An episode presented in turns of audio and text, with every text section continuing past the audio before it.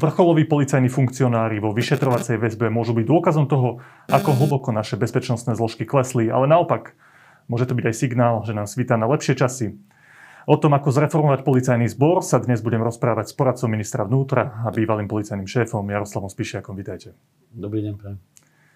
Pán Spišiak, všetci vaši nástupcovia vo funkcii policajného prezidenta sú momentálne vo väzbe a podľa obvinení teda brali peniaze za to, aby niekoho nevyšetrovali.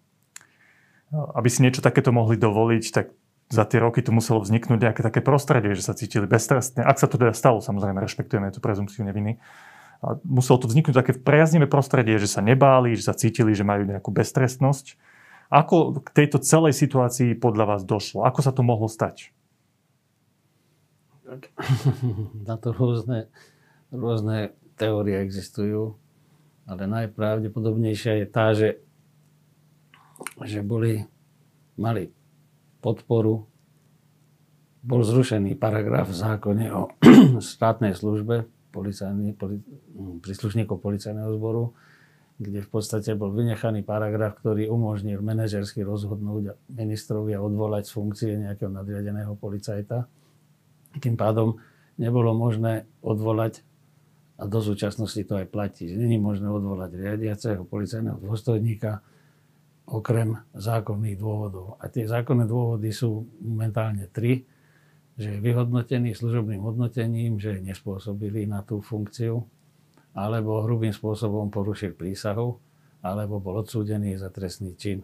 A toto je v podstate prakticky nerealizovateľné, lebo jedine v takom prípade, ak sa teraz deje, že dochádza k samotnému obviňovaniu a posudzovaniu činnosti konkrétnejší ale za normálnych okolností je veľmi obťažné aplikovať tieto dôvody na odstavenie nevhodných manažersky riadiacich policajných dôstojníkov. Preto, keď som bol viceprezident policajného zboru spolu s ministrom Pálkom, Vladimírom, sme navrhli a nakoniec realizovali túto formu manažovania policajného zboru, že bolo možné odvolať riadiaceho policajného dôstojníka ministrom vnútra, ak jeho spôsob správania sa, kontaktov, riadenia nezodpovedal požiadavkám, alebo teda bol, jeho zotrvanie vo funkcii by bolo v príkrom rozpore s potrebami policajného zboru. Čiže momentálne toto je vypustené. Argumentovalo sa tým, že toto bolo zneužívané na politické čistky,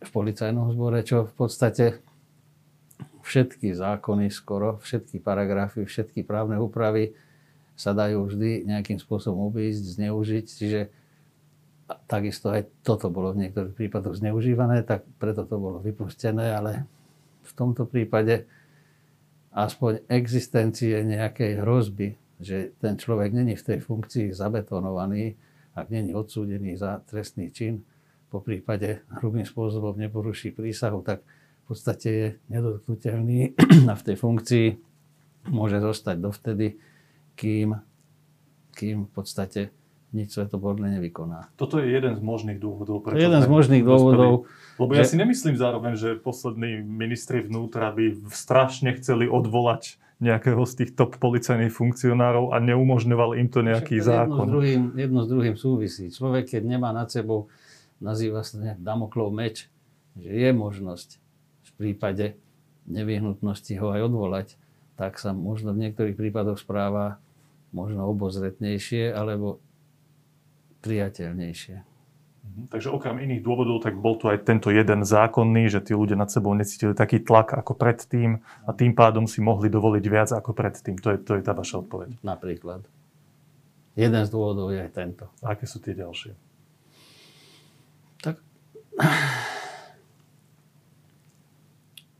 Personálny výber riadiacich dôstojníkov, ktorý bol realizovaný, tiež nebol realizovaný v zmysle nejakého striktného procesu, ktorý bol dopredu zákonne alebo aspoň internou normou definovaný, len vo všeobecnosti.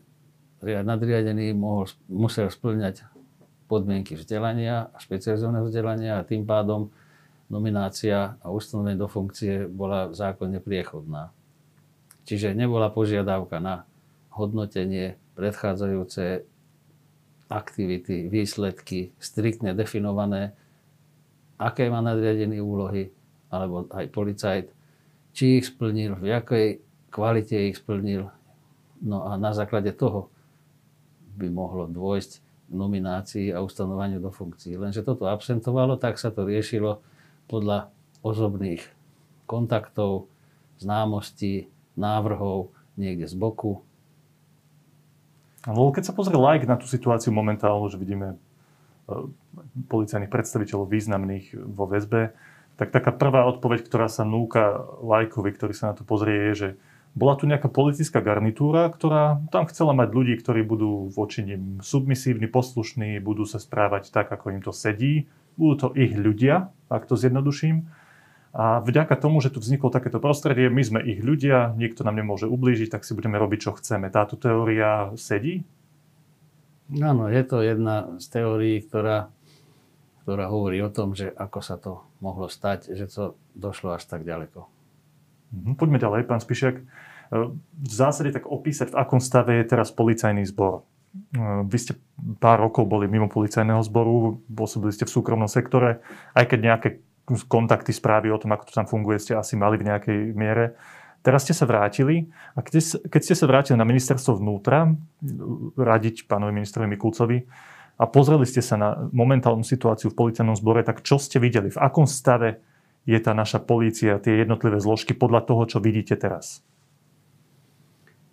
Tak je to taký stav, že v podstate iniciatíva, vôľa, bojovať so zločinom, drive, ako by sme to nazvali, robiť tú políciu čestne, svedomito, v prospech občanov, ako keby vyprchala, teda globálne, nemyslím u jednotlivcov. Tí, u ktorých sa táto perspektíva objavovala, boli v niektorých prípadoch zaznávaní, negatívne hodnotení. Proste toto sa vtedy nenosilo. No a nakoniec drivá väčšina policajtov sa s týmto prostredím aj stotožnil, lebo však potrebovali byť zamestnaní, potrebovali živiť rodiny, takže jednoducho nič nezostávalo, len prispôsobiť sa a robiť veci len tak, aby sa veľmi neprášilo, alebo len v takom rozsahu, aby možno neublížili, alebo aby neišli proti prúdu, lebo to sa zrejme nenosilo. Takže postupne degradoval alebo dehonestoval sa celý ťah polície ako celku. Preto, lebo zrejme, jak teraz môžeme vidieť, zatiaľ síce len na základe obvinení, ale to, ten vrchný manažment policajného zboru nejak extrémne nepreforoval tú aktivitu. No a to je veľmi dôležité pre policajtov, aby cítili, že vtedy bude hodnotený pozitívne, vtedy má šancu kariérne stúpať, vtedy je hodnotený, že je ten dobrý policajt, keď naozaj tú svoju robotu robí poctivo, svedomito, proti všetkým, ktorí páchajú trestnú činnosť a nie len proti niektorým.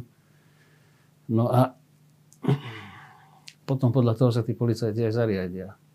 Napadá mi hneď taký protiargument k tomu, čo ste povedali. Minimálne po tom období vraždy Jana Kuciaka Martiny Kušnírovej verejnosť vnímala, ja viem, že to je len nejaká špička ľadovca alebo nejaká časť, malá časť polície, ktorú ale verejnosť vnímala, že táto časť policie sa zaktivizovala, že ja neviem, pán vyšetrovateľ Juhás, celý tým Kuciak naozaj poctivo rozbehli vyšetrovanie toho prípadu.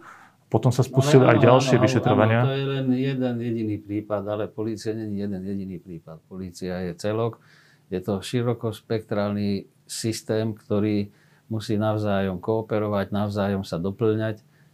Jedna skupinka, tým ktorý vyšetruje jeden, jeden z najbrutálnejších činov, aký tu bol kedy spáchaný, dokáže motivovať aj tých ostatných, že áno, oni pracujú, tak poďme aj my. To sa deje? Ukážme aj my. Tak to postupne už v priebehu tohto roku napríklad už sa to deje. Už, už aj už vychádzajú na, na svetlo prípady, vychádzajú policajti, lebo teraz je považované za pozitívne, akčné, keď niekto nejaký super prípad objasní, vyšetrí, príde s poznatkom, toto sa teraz očakáva.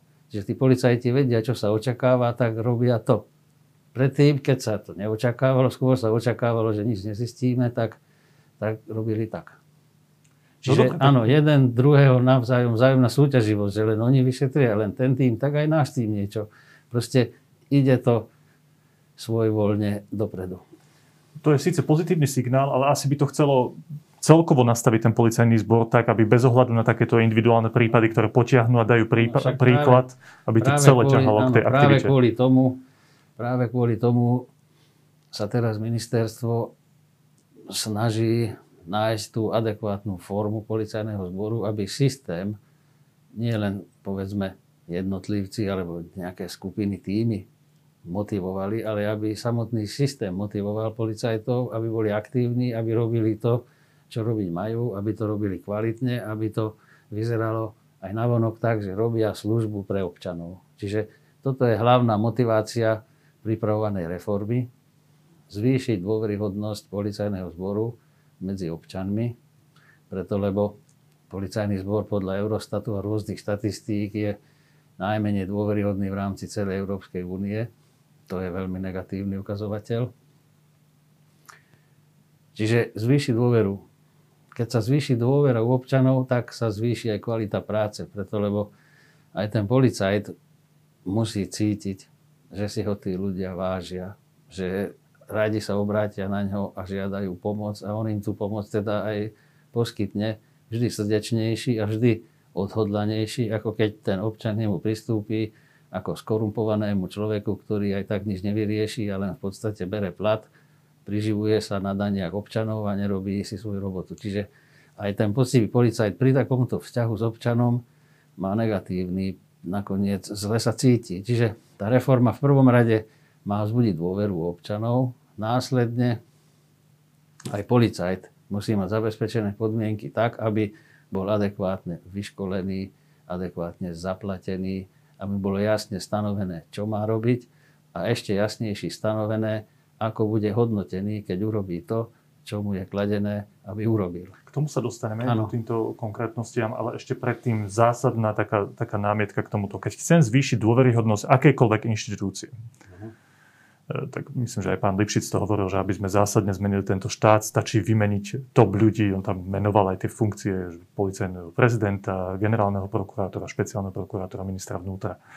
A že keď sa zmenia tí top ľudia, tak to vyšle signál do celých tých inštitúcií a v zásade už aj tá dôvera ľudí v tie inštitúcie sa už len výmenou ľudí mení. Aj vy, tuším, keď ste nastupovali v roku 2010 do funkcie, tak ste menili krajských šéfov, ak sa nemýlim, policajných. Áno. Aby ste mali ľudí, ktorým ako tak dôverujete a môžete s nimi robiť tie zmeny. No ale teraz vy hovoríte o ďalšej veci. Hovoríte aj o celkovej systémovej zmene polície, o tom, aby aj ten bežný pochôdzkár, ľudia povedané, vedel, že sa má snažiť a bude za to takto odmenený a môže stúpať kariérne a tak ďalej. Tak skúste povedať, že prečo podľa vás nestačí len vymeniť tých top ľudí, ale zmeniť aj systém?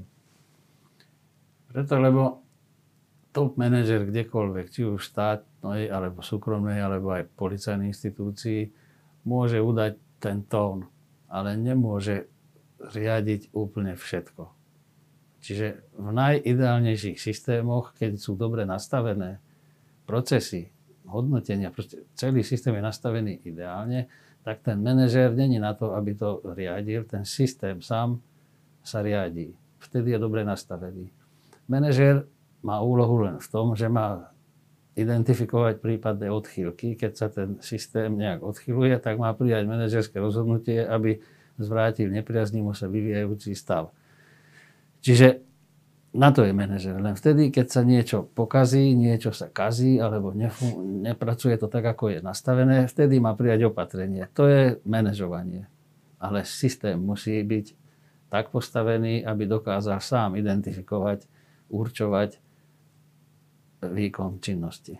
Dobre, tak vy ste teraz na ministerstve vnútra zodpovední za, za reformu policajného zboru ktoré sú tie jej hlavné črty.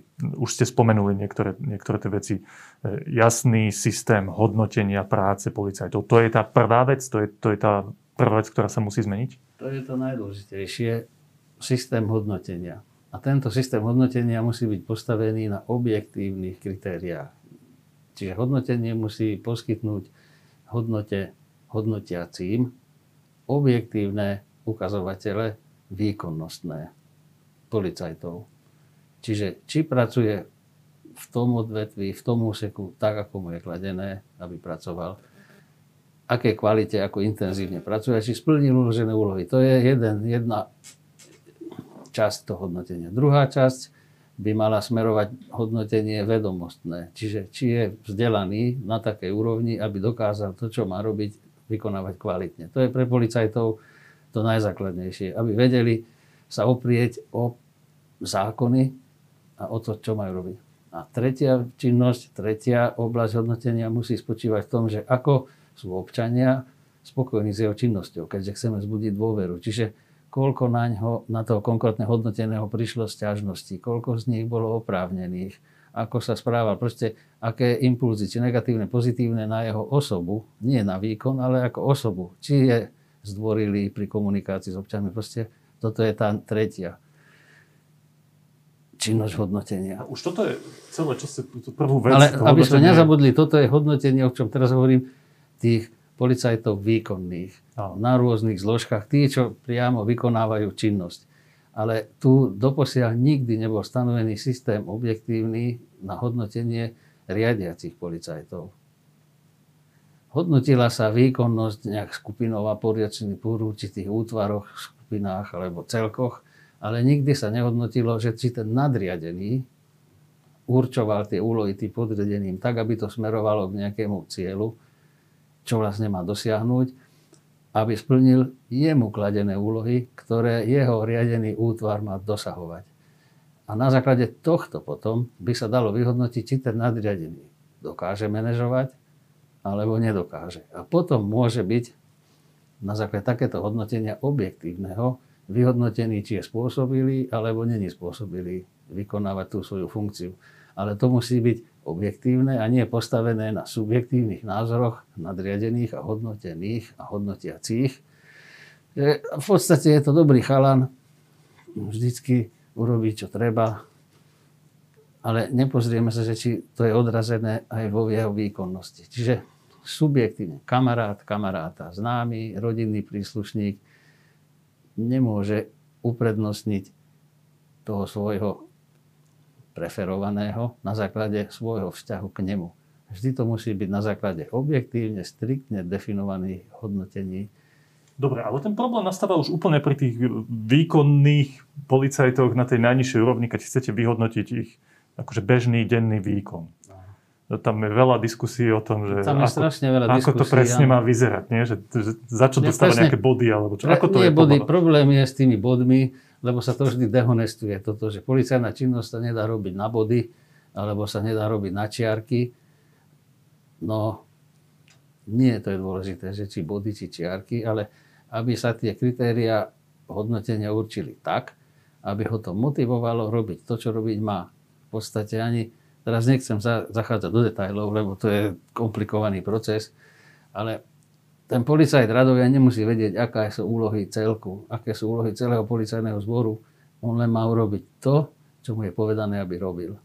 A toto musí stanoviť jeho nadriadený. A ako to stanoví, to je zase systém, to je proces hodnotenia jeho.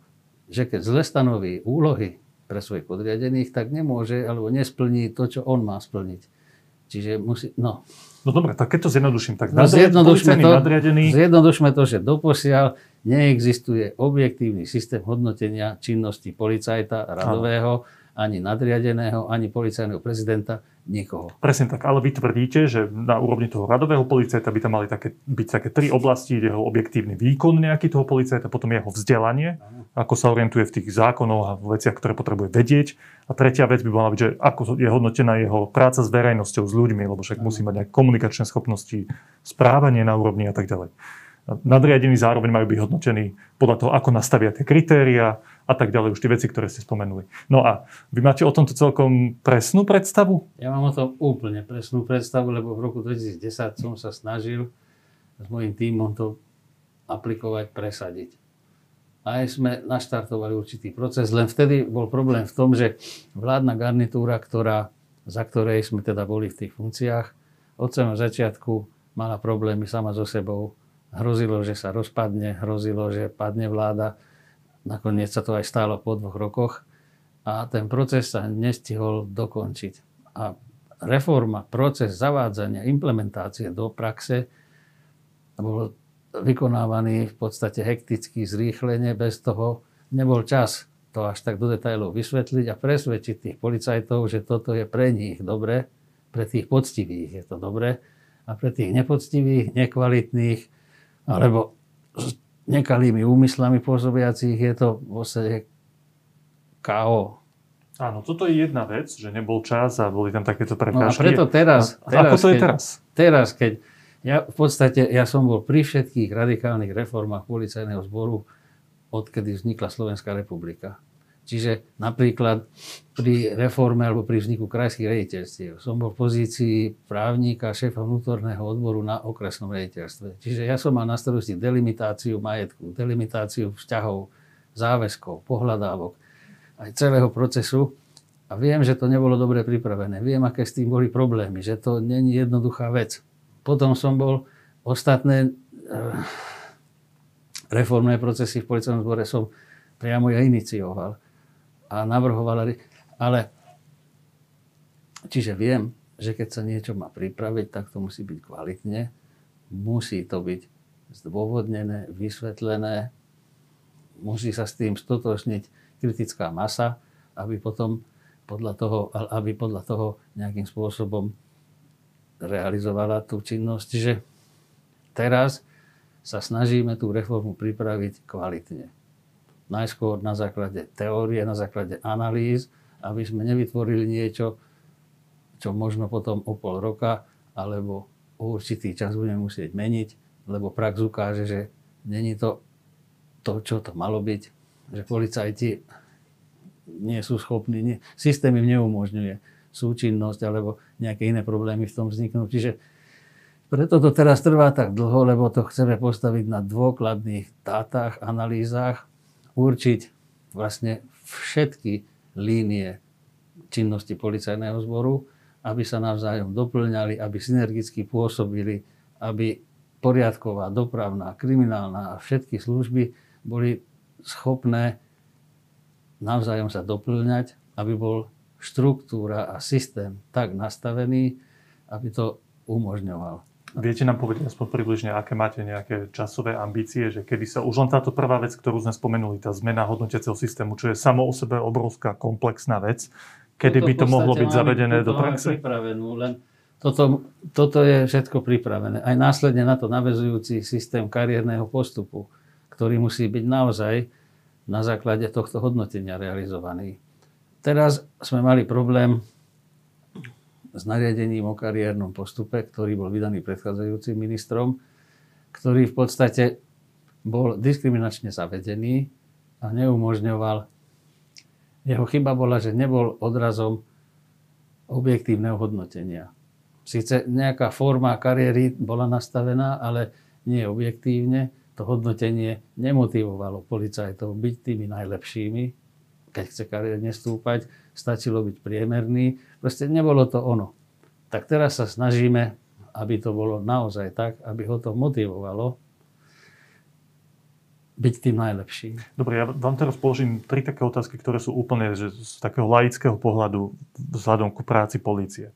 Tak úplne prvá, ktorá vyplýva asi z toho mediálneho obrazu polície, keď vidíme tých policajných šéfov bývalých v putách, je, že ako vy aj touto vašou reformou zabránite tomu, aby sme v budúcnosti opäť videli top policajných funkcionárov, ktorí po dlhých rokoch pôsobenia v zbore skončia v putách, lebo úplne sklamali, zradili e, to svoje poslanie. Tak samozrejme vždy sa nájde nejaká čierna vrana, či biela vrana a čierna ovca v systéme, ale ten systém musí dokázať ju identifikovať včas. To znamená, že manažery policajtní, šéfovia, musia byť vybraní na základe objektívneho profesne dokonalého výberového systému, že budú vyberaní len tí najlepší z tých najlepších. Nie priemerní, ale najlepší z najlepších.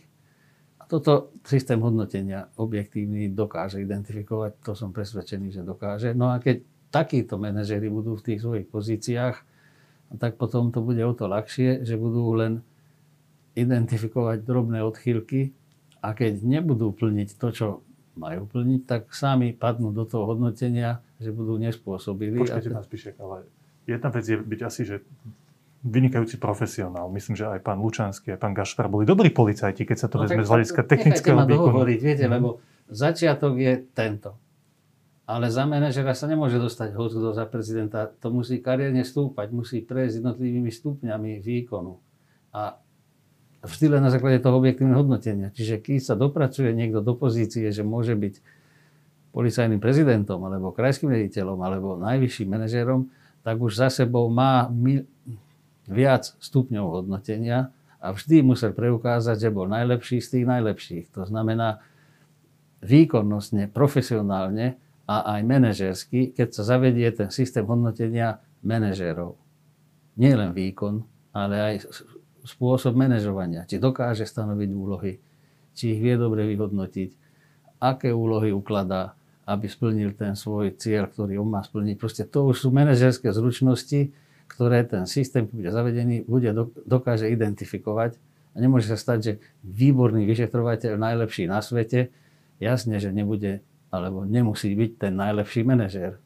Tomu rozumiem, ale aj keby bol dobrý manažér, aj dobrý vyšetrovateľ, ešte stále tam je jedna kategória, ktorá sa meria tá kategória, že sa, zlo, áno, že sa zlomí a začne pracovať na druhú stranu, alebo... A to nevieme veľmi odmerať toto.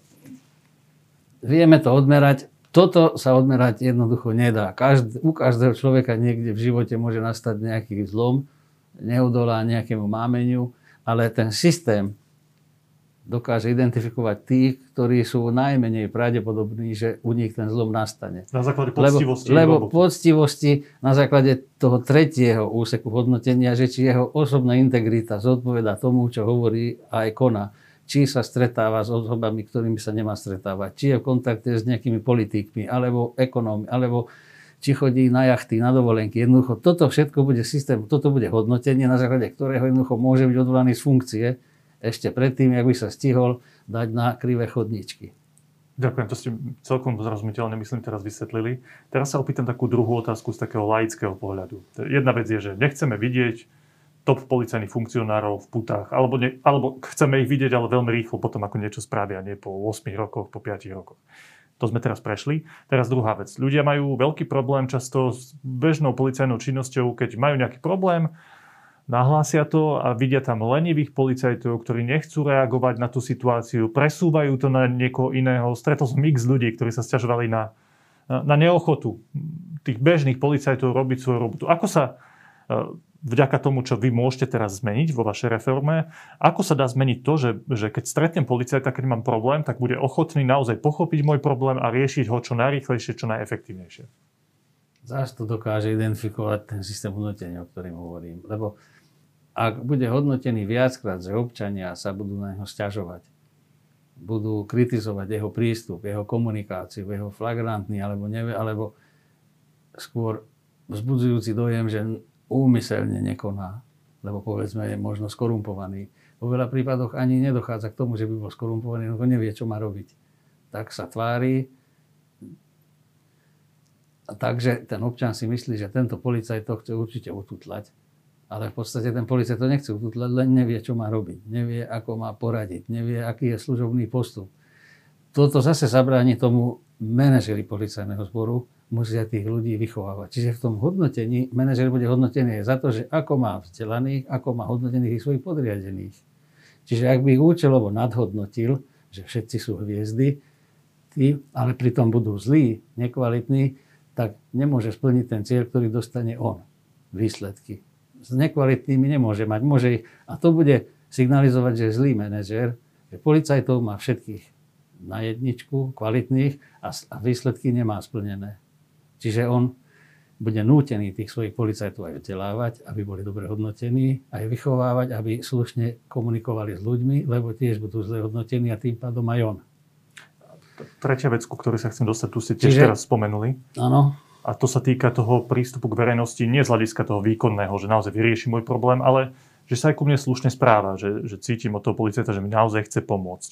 Jedna vec je, že ich manažér ich bude hovoriť, že takto sa správajte, ale druhá vec je, že to si mnohí tí ľudia nesú už z výchovy, z detstva, s no, tým, bude, ako áno, keď, bude, prešli. keď nebude sa správať tak, ako sa správať má, tak bude zle hodnotený a bude vyhodnotený, že je nespôsobilý na výkon funkcie, v ktorej je. Áno, ale chcem sa dostať ešte k tomu kroku predtým, že ako, sa taký, ako vyberiete tých ľudí do polície, ktorí už budú mať väčšiu šancu, že sa budú správať slušne k no, ľuďom to a naozaj ďalšie, budú ďalší kameň pomôcť. úrazu, ktorý tiež je súčasťou toho obrovského analyzovania, že ako nastaviť tú reformu. Výber policajtov, výber kandidátov za policajta a následne ich začlenovanie do výkonu, do procesu vzdelávania, aby to bolo nejakým spôsobom tak nastavené, aby už aj mladý policajt od samého začiatku mal predstavu o tom, že ako môže kariérne rásť, ako bude hodnotený, ako má pristupovať k svojej činnosti. Čiže nie je zbytočne dlho sedieť vo vzdelávacom procese, lebo tam v podstate nenadobudne tie praktické návyky činnosti. Ale vytvoríme kombináciu aj praktického výkonu, aj vzdelávacieho procesu aby sa vzdelával od tých skúsenejších, čo do praxe a zároveň aj teoreticky, čo do nejakých rýchlejších kurzov, kde sa naučí len nevyhnutne to, čo v tom zaradení konkrétne potrebuje. Čiže vždy len to, čo potrebuje v tom zaradení, v ktorom je zaradený. Aby sa zbytočne nezaťažoval teoretizovaním o, o veciach, ku ktorým nebude mať v tom svojom zaradení žiadny, žiadny, nebude ich musieť teda využívať. Ak chce kariérne stúpať, tak bude musieť absolvovať ďalšie vzdelávanie. Keď ho absolvuje úspešne, tak môže kariérne stúpať. To bude navzájom prepojené. Dobre, pán Spíšia, keď e, ste hovorili o, zatiaľ o takých dvoch veľkých oblastiach. Jedna je zmena toho hodnotenia, aj práce tých policajných manažerov, aj bežných policajtov vo výkone. A druhá vec je zmena toho výberového procesu, úprava toho vzdelania tých policajtov, aby naozaj neštudovali nejaké zbytočnosti, ale to, čo naozaj potrebujú. Tak to sú také dve oblasti. Ktoré sú tie ďalšie top veci, ktoré do tej reformy potrebujete zaradiť? Aspoň v krátkosti ich potrebujeme, zaradiť, potrebujeme zreformovať okrem procesu výkonu služby aj začlenovania mladých, skúsených policajtov. Potrebujeme na základe dôkladnej analýzy zistiť, že či štruktúra policajného zboru je adekvátna dobe, v ktorej teda žijeme. Či útvary základné, policajné, následne ďalšie nadstavové, sú tak, tak rozmiestnené lokálne, teritoriálne, aj personálne obsadené, ako si to vyžaduje bezpečnostná situácia. Čiže, čiže robíme hĺbkové analýzy rôznych teritórií, útvarov, aká kriminalita, aká je bezpečnostná situácia, čo do kriminality, čo do fóriem kriminality na tom konkrétnom území páchanej typické kriminálne delikty alebo aj nové, o ktorých ešte možno ani netušíme, že existujú, alebo už vieme, len nie je policajný zbor vyškolený, prispôsobený, aby vôbec celil alebo identifikoval túto novú, nové formy trestnej činnosti. Čiže na základe takejto analýzy za, sa budeme snažiť koncipovať aj základné útvary, v takom rozsahu a v takej kvalite, aby zodpovedali dobe. Čo si pod tým máme predstaviť? Že napríklad je nejaká oblasť na Slovensku, kde je vyššia drogová kriminalita? No, a tam teda sa... Napríklad existuje, doteraz existuje rozdelenie základného útvaru prvého, druhého, tretieho typu a podľa, a podľa toho boli ustanovené, že krajské mesto, okresné mesto, mesto v okrese a dedina. To sú základné typy a teraz či tam starosta bol nejak politicky angažovaný, tak získal väčšie množstvo policajtov, alebo bol tam zriadený policajný útvar, napriek tomu, že vôbec by tam nemusel existovať, lebo kriminalita tomu nenasvedčuje, len aby politicky získal nejakých voličov, že áno, vybavil som, že tu máme obvodné oddelenie. No, čiže síly a prostriedky sú v policajnom zbore, len není isté, že sú rozmiestnené, rozložené v adekvátne kriminalite a bezpečnej situácii. Čiže existujú lokality, kde je dopravno-bezpečná situácia komplikovaná, turistická, kultúrno-spoločenská, národnosť nezmiešané oblasti. Proste všetko má typicky bezpečnostnú charakteristiku a treba kvôli tomu nastaviť policajný útvar, ktorý tam bude zriadený čo do kvality policajtov, aj čo do množstva tých policajtov, tak aby vedeli riešiť tú situáciu. A potom sa takéto celky na obdobné situácie, obdobné teritória rovnaké, celky sa ustanovia a potom sa môžu navzájom aj porovnávať a hodnotiť, že ktorý pracuje efektívnejšie a ktorý nie, lebo podmienky majú absolútne rovnaké.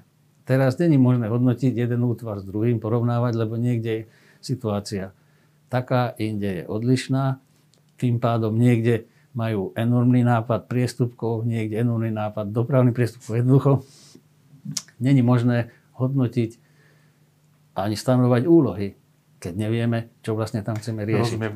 Pani ministerka spravodlivosti, tam je taká vzdialená analogia medzi tým, čo, o čo sa snažíte vy a čo robí pani Kolíková.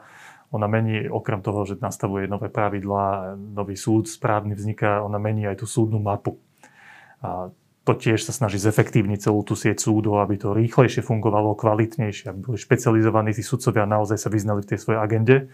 A veľmi vzdialená analogia je s týmto, čo robíte vy, že usporiadate celú tú štruktúru policajnú, aby to zodpovedalo tej situácii a dobe a výzvam, ktorým čelíme, ale obrovský problém, ktorý pani ministerka Kolíková s týmto má, je v reakcii tých ľudí, ktorých sa to týka, tých sudcov, ktorí sa majú presúvať, ktorí budú musieť robiť inak ako doteraz.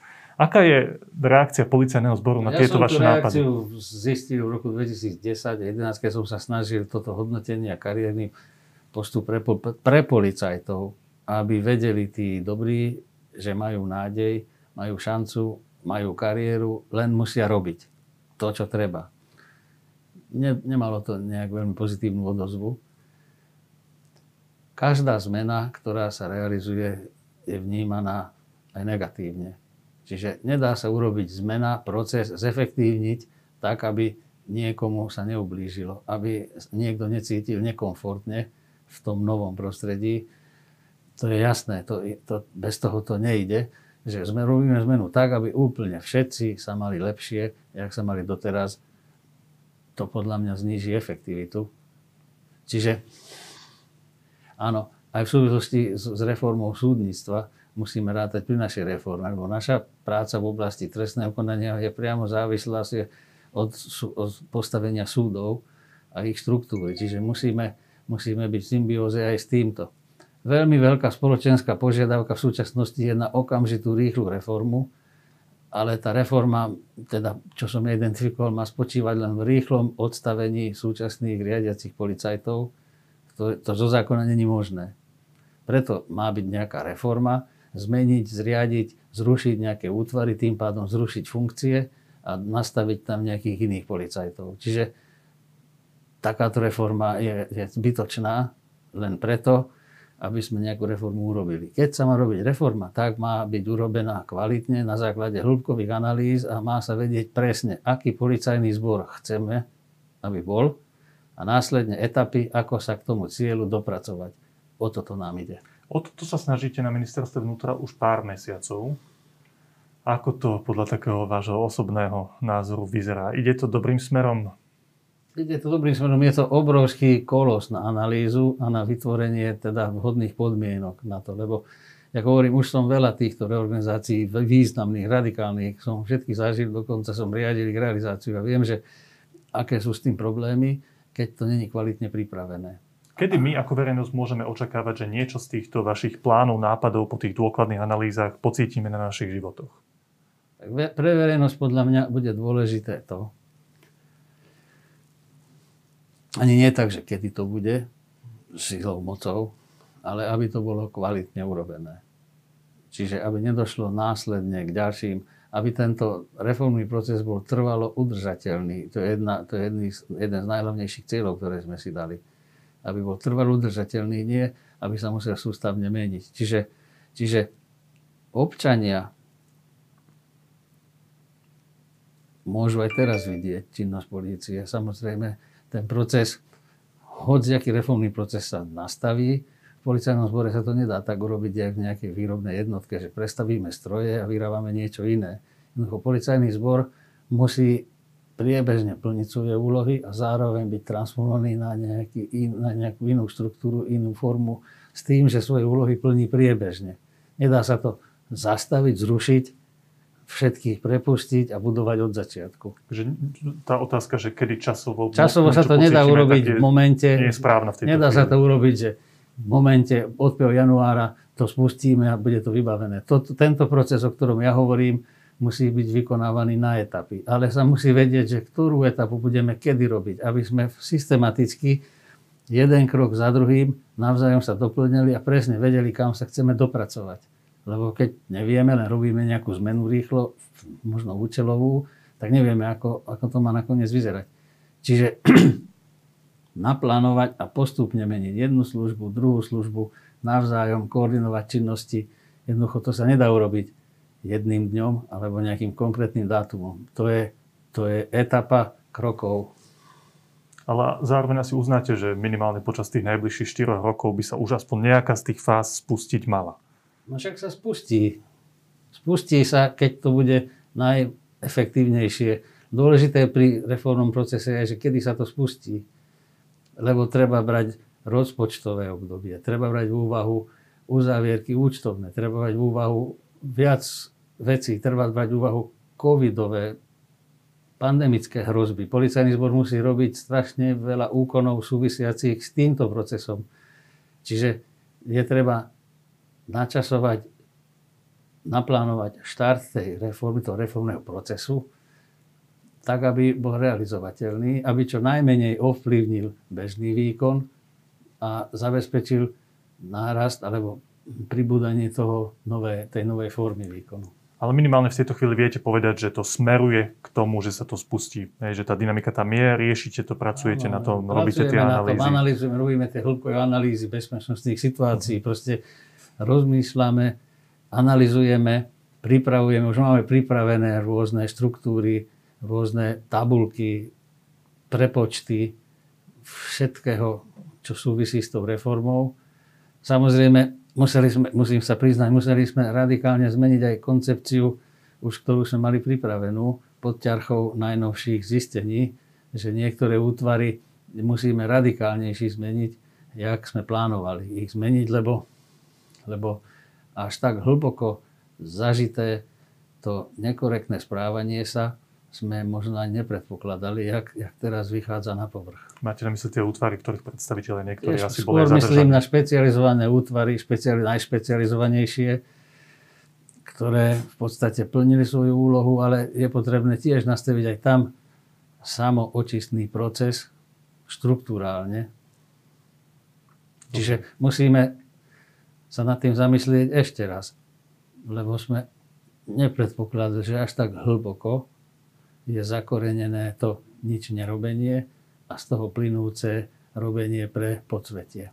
Takže tá vaša filozofia je, že radšej to pripravme poriadne, hĺbkovo, nech to je premyslené, nedajme sa tlačiť očakávaniami verejnosťami časom, verejnosti časom. Áno, je to komplikované, to lebo aj z politických štruktúr, aj z rôznych, aj zo strany občanov, zo strany aj samotných policajtov je očakávanie, kedy už nastane nejaká reforma. Ale ale jednoducho nemôžeme podľahnúť takémuto tlaku, lebo potom to nebude pripravené tak a nemôžeme sa za, za tým potom hodnoverne postaviť, že toto sme skoncipovali a za tým si stojíme. Lebo v súčasnosti ten enormný tlak na už už spustenie reformného procesu viac menej súvisí s tým personálnym, že treba vymeniť riadiacich policajtov. Poďte aj z radou polície vidím len nejakú motiváciu o reformu. Že nech tých, ktorí tu boli za smer a smerákov treba vyhodiť, proste to, ja nemôžem, nemôžeme pripustiť politické čistky. Aby, aby sa to považovalo, že toto sú politické čistky, účelová reforma, ktorá k ničomu nevedie, len spôsobí chaos polície a hlavne, že sa tu robia politické čistky. Čiže nie politické čistky, ale profesná hĺbková analýza a kvalitný výber manažérov nám umožní, aby sme napredovali a vybudovali policajný zbor, ktorý teda naozaj bude dôveryhodný. Úplne na záver otázka nového policajného šéfa. Vy ste členom komisie, ktorá má odporučiť jedného z tých dvoch kandidátov, pána Kovažíka alebo pána Hamrana, parlamentnému bezpečnostnému výboru. Však nejakým spôsobom rozhodnete, poznáte obidvoch týchto kandidátov. Moja otázka ale je, prečo ste do toho nešli vy sám? Prečo vy ste už rezignovali na to, že by ste policajný zbor riadili ako jeho prezident? No, ja som už počas svojej kariéry riadil okresné riaditeľstvo, kriminálnu službu, celý policajný zbor. Tak teraz to, všetky skúsenosti, všetky zážitky, všetko, čo som pri tomto zažil, chcem len odovzdať niekomu inému, po prípade ako poradca, aby sa vystrihal nejaký chýb. Jednoducho ja rád som, keď niekto iný robí to, čo by chcel robiť. Nemusím to vždy byť ja. Ďakujem pekne za tieto vaše slova. Pre nám samozrejme veľa síl aj pri príprave tej reformy, aj pri presadzovaní. No, ďakujem. Všetko dobré. Majte sa.